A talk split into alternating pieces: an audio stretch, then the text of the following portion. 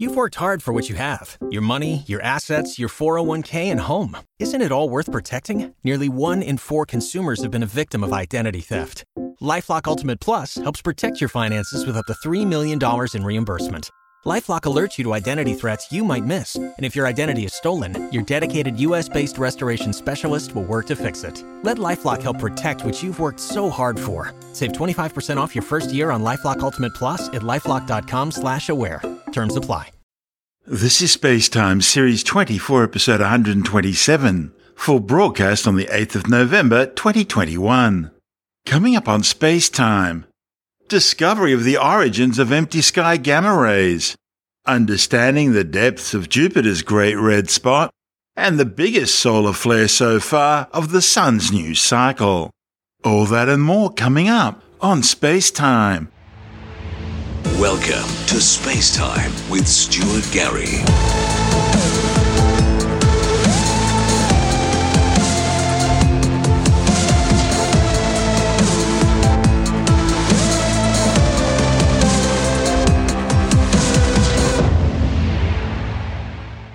A new study has confirmed that star forming galaxies are responsible for generating the majority of so called empty sky gamma rays, the origins of which have been a mystery for half a century. The findings, reported in the journal Nature, have resolved a long standing question about some of the most highly energetic forms of light in the universe, which appear in patches of seemingly empty sky. Astronomers have been speculating about the source of empty sky gamma rays ever since their detection in the 1960s. Now, if we leave out matter-antimatter collisions, there are two primary sources which can produce large amounts of gamma rays. One happens when material falls into a supermassive black hole and is ripped apart at the subatomic level.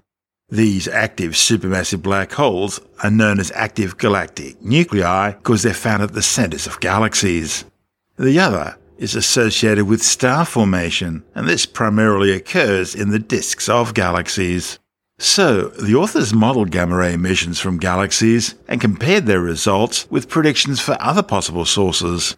They were able to pinpoint what created these mysterious gamma rays after first obtaining a better understanding of how cosmic rays, particles traveling superluminally that is close to the speed of light, move through gas between stars.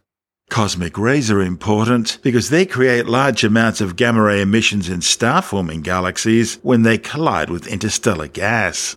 Data from the Hubble Space Telescope and the Fermi Gamma Ray Space Observatory were key to uncovering the unknown origins of these gamma rays. The authors were able to use data from these sources to analyze information about multiple galaxies, including their star formation rates, their total masses, their physical size, and their distance from Earth. They found that it was star forming galaxies which were producing the majority of this diffuse gamma radiation rather than active galactic nuclei. The study's lead author, Matt Roth from the Australian National University, says their new model could also be used to make predictions for radio emissions from star forming galaxies, which could help scientists learn more about the internal structure of these galaxies. He says the new technology will hopefully also allow astronomers to observe many more star forming galaxies in gamma rays compared to what can be detected now with current gamma ray telescopes. In fact, Roth and colleagues are now looking at producing maps of the gamma ray sky, which could be used for upcoming gamma ray observations using the next generation of telescopes. And these would include the Cherenkov telescope array, which Australia is a part of.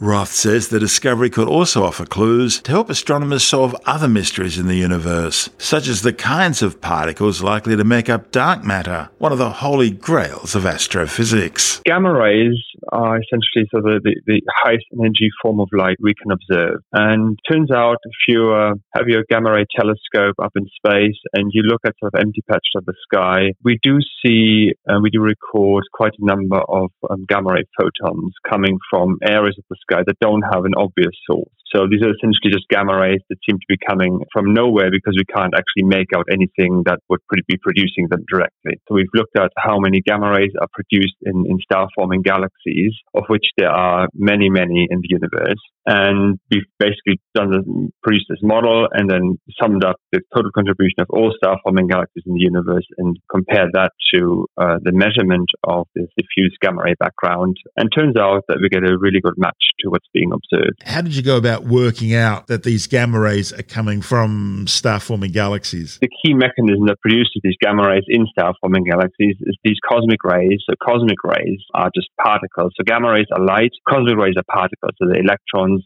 protons, that are accelerated in supernova explosions, so in the shock waves of the supernova explosions. So when these cosmic rays zip about the galaxy, so we can also measure them in our own galaxy, they zip around, they occasionally bounce into an atom of the gas that um, sort of fills the galaxy between the stars. And when that happens, they produce another particle called a pion. So they produce three different kinds, but the one that's of interest to us is the neutral pion. So it has no charge. Uh, and what happens there is that the pion is very short lived and it just decays into two gamma rays. So understanding how these cosmic rays move about the galaxy is the critical bit in this. And so, the importance of the neutral charge, I take it, is that way it's not influenced by magnetic fields or anything like that. Yeah, it, it, yeah. So the, the neutral pion won't be, but won't be influenced by anything else. The charged pions pi plus and the pi minus, they're producing roughly equal numbers, so there's a third of each approximately. The charged pions decay into electrons and muons and neutrinos and into other particles, which are, which are also very interesting, but it's the, the neutral pion which is of the biggest interest to us because that produces these really high energy gamma rays in galaxies.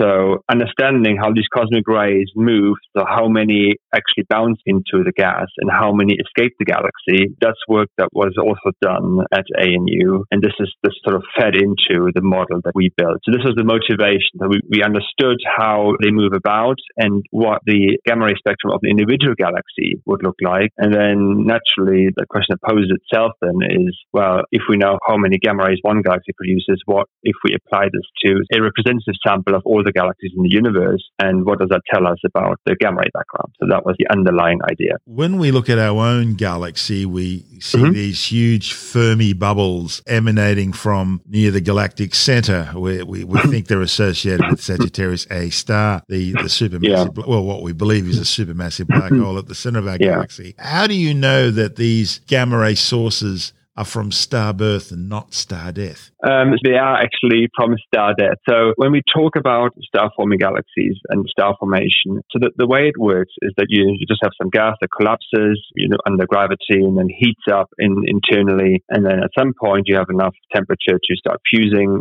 hydrogen into helium and you form a star. So stars um, above a certain mass, so this is roughly eight times the mass of the sun, eight to nine times the mass of the sun, they actually lead very short lives. So they live a couple of million years and then they, they die in a supernova explosion. This is the James Dean syndrome, we call it.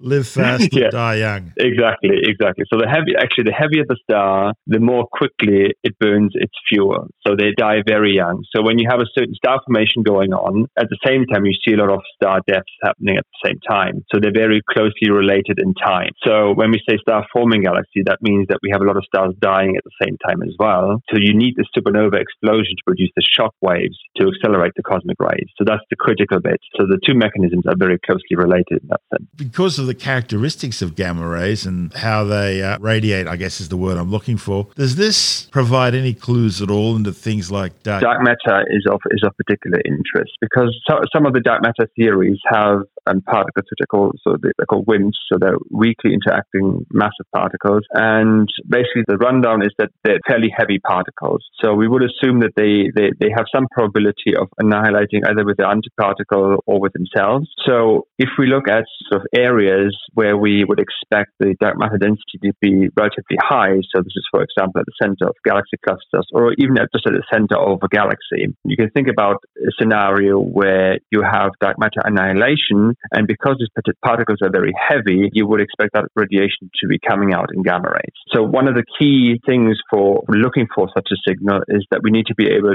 to um, model backgrounds. So we need to know what all the other gamma ray emission is that might be in that area to subtract it from what we see. And then whatever signal you're left with, that is then the one that may yield some clue as to what dark matter may be. So these experiments are, you know, ongoing. And, you know, if you go through the literature, there's, there's always a lot of discussion going on whether, you know, some things may be, you know, hinting at a signal or not. So this, this is a, you know, a big field of research and it's, it's red hot essentially. I guess the other important thing here is that you didn't find any huge areas of the universe full of gamma rays. So I guess that means the whole universe is uh, a matter universe, not half matter, half antimatter. Yeah. So yeah. So that's yeah. We've known that for, for a good while um, because otherwise we'd be we'd be in big trouble. Yeah, but you hope um, you know you hope there's maybe half a universe out there that's all antimatter, and that the way that way the equations all work out.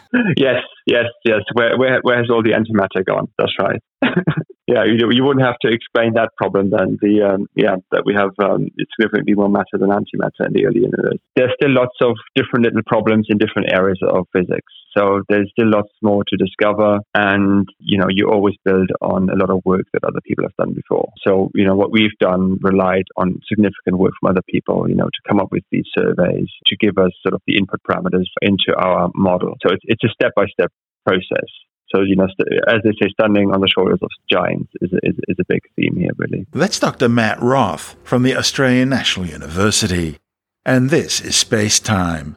Still to come, understanding the depths of Jupiter's Great Red Spot, and the Sun's new solar cycle off with a bang with the biggest solar flare so far. All that and more still to come on Space Time.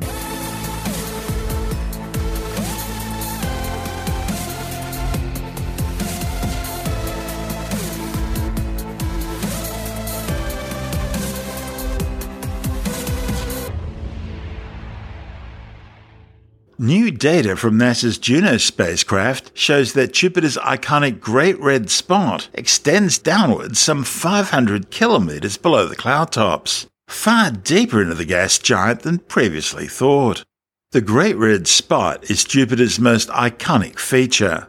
The 16,000 kilometre wide anticyclone has been churning in the planet's atmosphere for centuries, the new findings, covered in several research papers reported in the journals Science, Geophysical Research Planets, and Geophysical Research Letters, are revealing new insights into the Jovian cloud structure, its meteorology, and the planet's deeper interior. Juno achieved Jupiter orbit insertion in 2016. During each of the spacecraft's 37 highly elongated orbits around the gas giant, a suite of instruments peered deep down through the planet's turbulent cloud tops as the probe swoops over the clouds at some 209,000 kilometers per hour, so as to spend as little time as possible in Jupiter's intense radiation belts. Gigantic storms and bands of rotating winds abound in Jupiter's atmosphere, including, of course, the Great Red Spot, a storm so massive it could easily swallow the Earth whole. However, it's unclear whether these storms are confined to just the uppermost parts of the planet's atmosphere or whether they extend deep into the Jovian interior. So scientists have been using microwave and gravity measurements from Juno to characterize Jupiter's atmospheric vortices, including the Great Red Spot. Juno's microwave radiometer studied the vertical structure of the Crimson Vortex. During its latest flyby, Juno's microwave radiometer studied the vertical structure of the Crimson Vortex as well as two other giant storms, finding they extended far below the planet's cloud base, the altitude at which water and ammonia are expected to condense. This is especially interesting for the Great Red Spot, as it suggests the presence of small scale dynamic processes such as precipitation and downdrafts at much deeper levels than previously expected, which may indicate a connection between Jupiter's interior and deep atmosphere. Juno also grabbed the gravity signature from the massive tempest during its latest flyby. It showed fluctuations in the planet's gravitational field caused by the storm. Although the Great Red Spot stretches more than 500 kilometres down through the Jovian atmosphere, it's far shallower than the surrounding zonal jets which power it.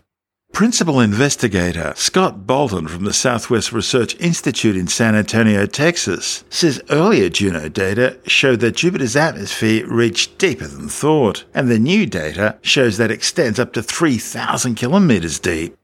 Bolton says the new data helps put the earlier pieces together, revealing a beautiful and violent atmosphere. The new results show that the Jovian cyclones are warmer at the top with lower atmospheric densities and cooler below where there are higher densities. At the same time, anticyclones like the Great Red Spot, which rotate in the opposite direction, are colder at the top but warmer at the bottom.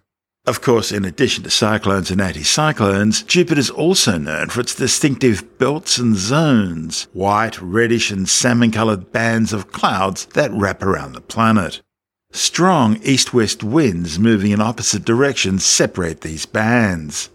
These winds or jet streams reach depths of around 3,200 kilometres, and scientists are still trying to solve the mystery of how they're formed. Data collected by Juno during multiple passes reveals one possible clue.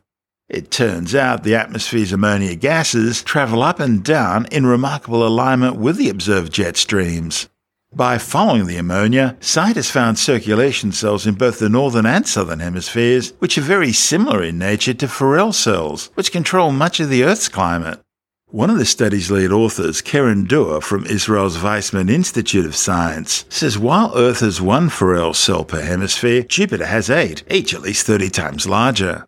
Juno's data also shows that these belts and zones undergo a transition around 65 kilometers beneath Jupiter's water clouds. At shallow depths, Jupiter's belts are brighter in microwave light than neighboring zones. But at deeper depths, below the water clouds, the opposite's true. And that reveals a similarity with Earth's oceans, where seawater transitions sharply from being relatively warm to relatively cold at a point known as the thermocline. This is space time. Still to come, the biggest solar flare in the Sun's new solar cycle. And later in the science report, forget Christopher Columbus, we now have confirmation that Vikings crossed the Atlantic Ocean a millennia ago. All that and more still to come on Space Time.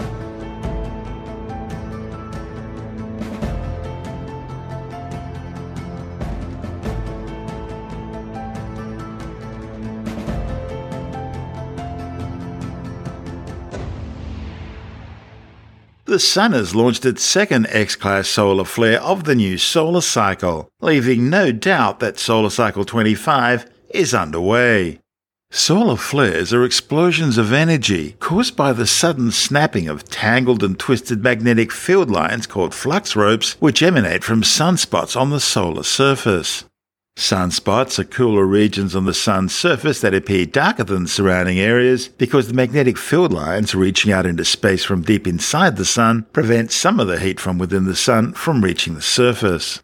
Different latitudes of the Sun rotate at different rates, causing these field lines to become tangled and twisted, eventually snapping and realigning through magnetic reconnection, in the process producing an eruption of electromagnetic energy called a solar flare, which, if facing the Earth, will reach the planet in less than 8.3 minutes, the speed of light. X class solar flares like this one are the most intense. The new flare was classified as an X1, the number providing information on the strength of the flare. So an X2 is twice as intense as an X1, and an X3 is three times as intense. Flares that are classified X10 or stronger are considered unusually intense. The new flare, which erupted in time for Halloween, followed a series of smaller flares which all erupted from the same active region on the left limb of the Sun. These included a coronal mass ejection and an invisible swarm of solar energetic particles. Then a far more active region in the Sun's lower centre released the big X1 class flare from sunspot AR2887. The blast created a massive tsunami of plasma in the Sun's atmosphere, which rippled right across the entire solar disk. It was followed by a halo coronal mass ejection, which hit the Earth on November the 4th and 5th. Solar Cycle 25 began in December 2019. A new solar cycle comes roughly every 11 years. Over the course of each cycle, the sun transitions from relatively calm to active and stormy, and then goes quiet again. At its peak, known as solar maximum or solar max, the Sun's magnetic poles flip. The Sun's positive pole becomes negative, and its negative pole becomes positive. If solar flares are powerful enough, they'll also eject billions of tons of coronal plasma and embedded magnetic field, frozen in flux, from the Sun's corona, exploding out from the Sun at speeds of 3,000 kilometers per second which, if facing the Earth, will reach our planet in just 15 to 18 hours. When these geomagnetic storms reach the Earth, the flux of ionized particles slam into our planet's magnetosphere, and they're then guided by the planet's magnetic field lines through the ionosphere, region already filled with charged particles, towards the Earth's north and south magnetic poles. As these charged streams of plasma travel through the Earth's upper atmosphere, they collide with oxygen and nitrogen atoms and molecules, causing them to excite and emit photons, giving off a glow and producing colourful curtain like displays known as the northern and southern lights, the aurora borealis and aurora australis. The colours being emitted depend on the particles being ionised, Reddish brown glows are caused by the collision of particles with single oxygen atoms in the Earth's upper atmosphere, usually above 300 kilometers. Lower down, a green hue is created by single oxygen atoms down to altitudes of about 100 kilometers. The kaleidoscope turns a whitish yellow beige when nitrogen's mixed in with the oxygen. Aurorae can also exhibit blue, red, or even purple glow in the lower atmosphere, caused by the excitation of molecular nitrogen below 100 kilometers. However, as well as the spectacular auroral light shows, these highly charged particles can also damage or even destroy spacecraft by shutting out their electronics and destroying circuits. They also cause the atmosphere to physically expand and contract, increasing atmospheric drag on orbiting spacecraft resulting in premature orbital decay and the need to use up more fuel in order to maintain an operational orbit. Worse still, space weather increases the level of radiation exposure astronauts experience. That'll affect their health. On the ground, these solar storms can overload power lines, causing widespread blackouts. In fact, in 1989, one of these geomagnetic storms blew out transformers, causing massive blackouts across most of eastern North America. Space weather also affects communication and navigation systems, and it forces polar airline flights to be rerouted using up more fuel. This is space time.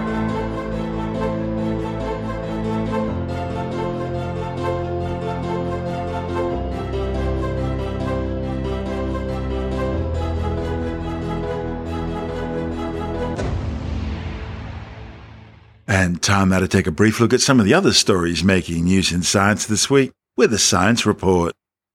Australians and Americans are now following in the steps of Israel and getting a third booster shot of the COVID 19 vaccine. A report in the Lancet Medical Journal supported the third dose option, saying results from one of the world's largest integrated health record databases show that compared to individuals who received only two doses of the vaccine five months prior, individuals who received three doses of the vaccine had a 93% lower risk of COVID 19 related hospitalization, a 92% lower risk of severe COVID 19 disease, and an 81% lower risk of COVID 19 related death. Vaccine effectiveness was found to be similar for different ages, sexes, and the number of comorbidities. The findings come as many countries begin experiencing a resurgence of SARS CoV 2 infections despite successful vaccination campaigns. More than 5 million people have now been killed by the COVID 19 coronavirus ever since the deadly pandemic first spread out of Wuhan, China. However, the World Health Organization believes the real death toll is likely to be twice that level, with well over a quarter of a billion people now infected. Well, you can forget Christopher Columbus. Archaeologists have found evidence that Vikings were present in Canada a thousand years ago, confirming them as the first Europeans to cross the Atlantic Ocean. The findings, reported in the journal Nature, are based on a tree ring analysis of three wooden items found in an ancient Norse settlement in Newfoundland. The location appears to have been a base camp used by Vikings to explore other parts of North America. The three pieces of wood came from three different trees. All were from context archaeologically attributable to the Vikings. And each displayed clear evidence of cutting and slicing by metal blades, a material not produced by the indigenous population of the period. The exact year was determined because of a massive solar storm which occurred in the year 992.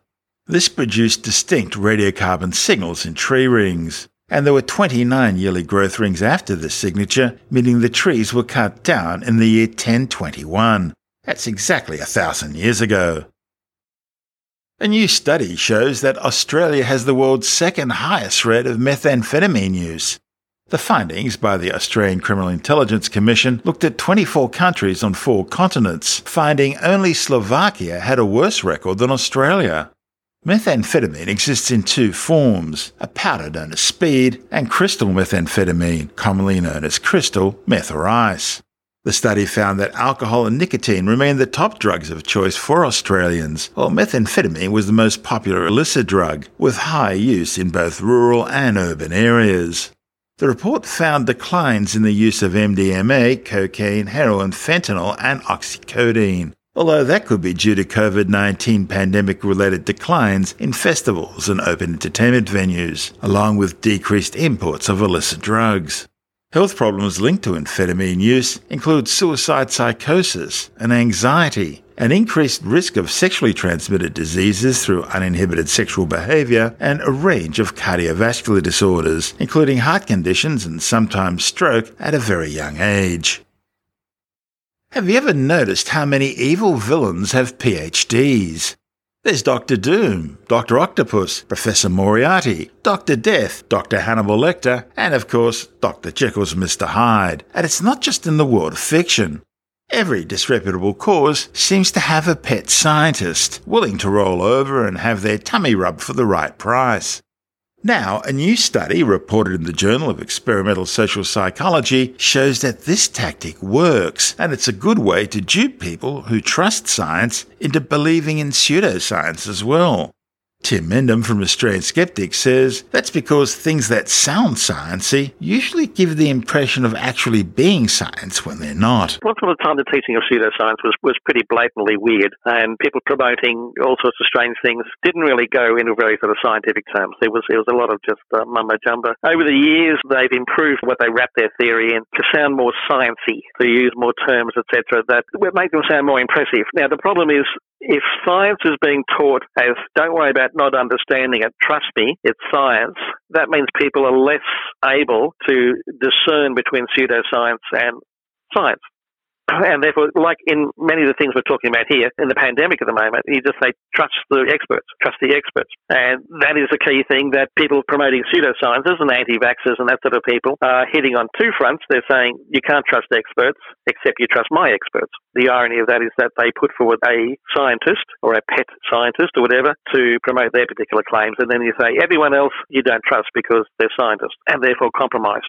So people who are told to trust science without going into great understanding of what the scientists are doing um, are prone to actually believing in all sorts of strange things because they don't discern between trusting a scientist and trusting a pseudoscientist, and they're not taught to. The best example of that is the, the well-known geologist who is constantly being touted as an expert on climate change. Yes, Yes, I mean, he's a scientist, but he, he, might not be in the best area. But the interesting thing is that a lot of people who deny climate change keep putting forward a particular survey that was done, which they point out 30,000 people who are climate science experts. And you look at this list and you say, no, they're not. You know, they come from every different area you can think of. I mean, you know, doctors. I don't know how, how many doctors are actually experts on climate change. I don't know how many Spice Girls are experts on climate change. Ginger Spice was actually one of the people on the, on the list. Uh, I think Mickey Mouse was as well. um, but that's a bit unfair. You know? Okay, not that many out of the 30,000, but the vast majority of the 30,000 were not experts in climate change. So be careful of the list quoting 30,000 people. It's not 30,000 relevant people. And you're getting people in certain areas, geologists who work in super millennia, you know, uh, sort of eons of timeframes, trying to equate what they see as the change of climate on a geological level to what's happening now in climate change on an environmental level, which is a lot shorter and a lot more um, concerning. But yeah, so just trusting a scientist is a problem area, but we aren't qualified, most of us, to actually understand the science. And if and you talk enough scientific jargon, people automatically believe it. I was listening to a guy, what he was saying was total gobbledygook. It made no scientific sense at all. But unless you actually understand the science. What he said sounded perfectly logical, but it wasn't science, it was garbage. Yeah. That's why you, see a sort of uh, naturopath wearing a white coat and carrying a stethoscope. They basically know what they're talking about, but they don't. They're just putting on a white coat. And it annoys me all the time when you see pictures of doctors always wearing white coats and uh, carrying stethoscopes around and see, see, see, I'm an authority. And other people can pick up the same thing and, use it and misuse it and uh, convince people where, they, where it's wrong to do so. But, you know, the people themselves are part of the problem. The, the believers are part of the problem, or the general public. If you're just told, told to believe science, which sometimes you have to do because the science is pretty complicated. It leaves you vulnerable. That's where the education comes in. You've got to be able to discern that difference, which is really tough sometimes if you're not an expert with years of experience in that field anyway. It, it, it, it is. It's very tough. But yeah, if you have to, you can look for the, the signs of pseudoscience, you know, and, the, and the way that it's presented and the manner of the people presenting it. And that's the secret. You might not understand all the science and the real science and be able to differentiate that from the pseudoscience, but if you understand the way a story is being presented, you might sort of then get a, um, a different opinion. Simple one, if someone says this is 100% true, it's pseudoscience for a start. No scientist will say this is 100% true. And that's so, one of the know, problems because there is no absolutes in science. So. so I would say it's 99.9999% sure that the sun will rise tomorrow, but you never know, right? Apart from the fact that it doesn't rise, we turn. I know that, blood. That's being picky. But yeah, the sun will come up over the horizon tomorrow. It's pretty well certain. But, and so anyone who says 100% correct, I can do this 100% of the time, I can cure cases 100% of the time, instantly it's a pseudoscientist. So that's one test you can use if you're trying to discern between a real scientist and a pseudoscientist. That's Tim Mendham from Australian Skeptics.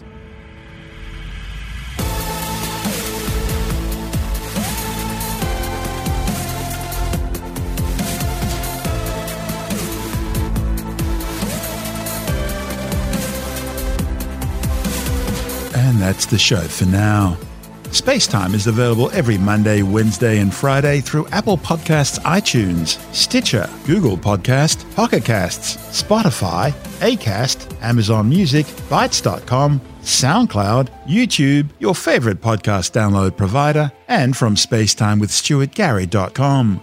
Spacetime's also broadcast through the National Science Foundation on Science Zone Radio and on both iHeartRadio and TuneIn Radio and you can help to support our show by visiting the Spacetime store for a range of promotional merchandising goodies.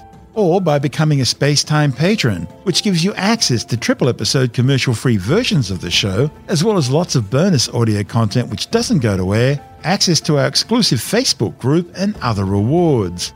Just go to spacetimewithstuartgary.com for full details. And if you want more space time, please check out our blog where you'll find all the stuff we couldn't fit in the show, as well as heaps of images, news stories, loads of videos, and things on the web I find interesting or amusing. Just go to spacetimewithstuartgary.tumblr.com. That's all one word, and that's Tumblr without the E.